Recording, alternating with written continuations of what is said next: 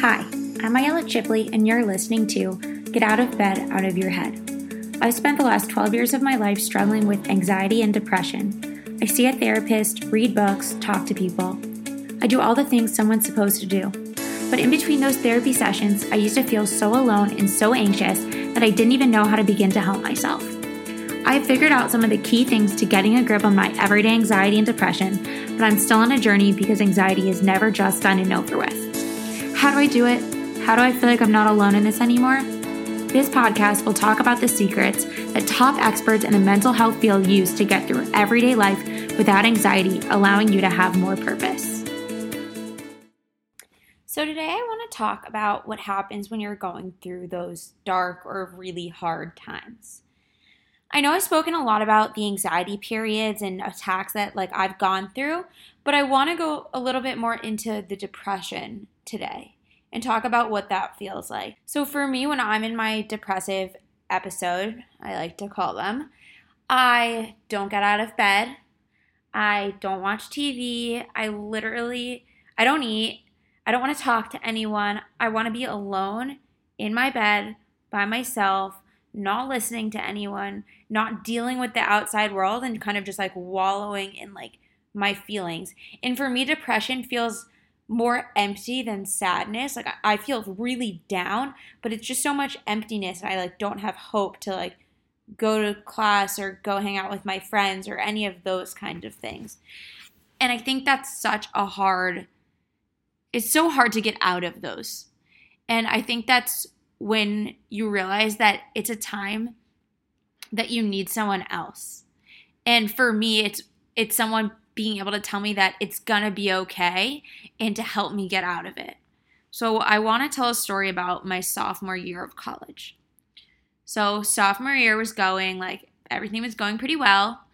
And all of a sudden my best friend started noticing that like I wasn't getting up from my bed.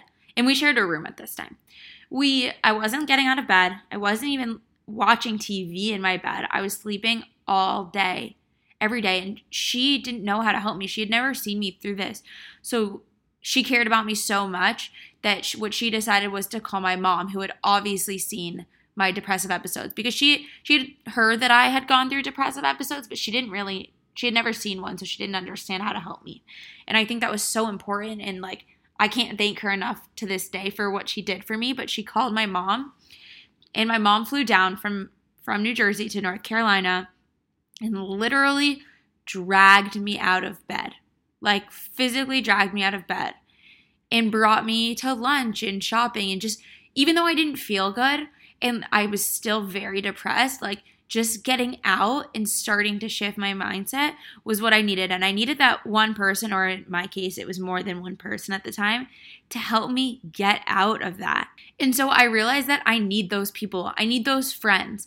And that's when I really started to let people in for me. And I, I learned that. I learned that I needed to start letting people in and letting letting someone help me through it and to get me out of that dark place. And I still picture it in my depressive periods as a well where I'm falling and I'm falling and I'm falling and I see the light up ahead, but I can't grasp the sides of the wall.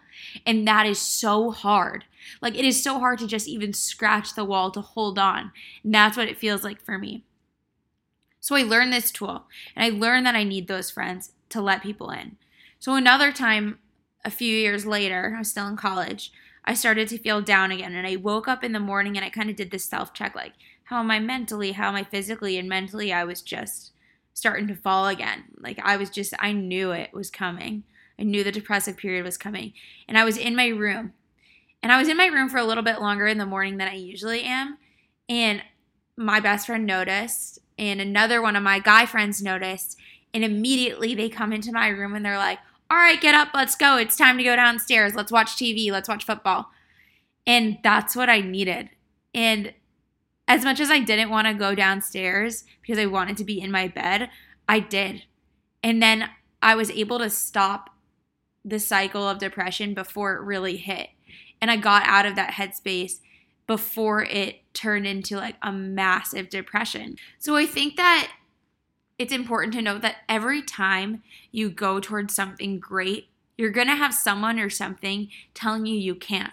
There's always going to be pushbacks. For me, it was a pushback from my mind, like saying like, don't do it. Don't get out of bed. Like, be here with me. Like, be in this mindset. But you have to realize that whether it's good for you or not, and if it's real, and if it's worth going through.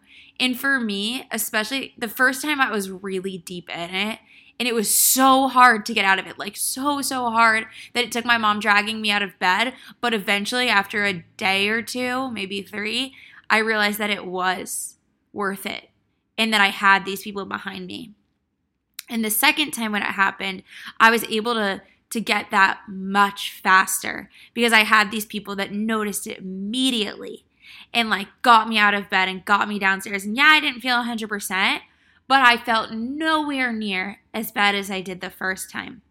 So you need to realize for yourself if it's worth going through, if that feeling is worth sitting with. For me, with depression and getting out of it, it totally is. Because who wants to feel that horrible sadness and darkness? Really, no one does. But it's about getting out of it. And for someone to say to you, it's okay, you can get through it. And a lot of times it's been my mom. It's been like, especially my younger years in high school, like it was my mom dragging me out of bed. But in college, when she wasn't there, it, it was my friends just like making me get out of bed and making me do things that I didn't necessarily want to do because it was for the better. And I think every I think the idea of every time you go toward doing something great, you're going to have someone telling you you can't can go into so many other aspects of your life too. And it's just so important to have those people telling you that you can. You're always going to get pushback. You are. But you realize that like you're not alone and there, there are people behind you that are going to tell you you can do it. It's so possible to get out of it. Do the things you need to do. Get those people behind you and that's what's important. Don't listen to the people or your mind telling you that you can't. Because a lot of times it isn't real and it doesn't make sense. So, yes, it is possible to get better. You just need to take those little steps toward doing so. And for me, it was getting out of bed, hence where the title of this podcast comes from. But it comes from, it, for me, it came from someone behind me telling me that I can do it too because there was that thing there was that little voice in my mind saying you can't do it. You really can't. But then having those physical people come into me and say yes you can and we will do it together is really what changes things. And so yeah it's possible. Thank you for listening in and joining me on this journey to help uncover tips to help the everyday and in between anxiety moments and struggles that can feel so overwhelming. This affects so many people, so think about someone who can benefit from this journey as well to help them live a less anxious life and tell them to listen in and join us together. I love helping people who are struggling with anxiety and want to change. The change to be able to understand your anxiety and have tangible tools at your fingertips to not be controlled by your anxiety every day. So go on to anxietyhackertoolbox.com to receive the first chapter of the Anxiety Hacker Toolbox that will give you the ways to understand your anxiety, control your panic attacks, and live in the present right now for free.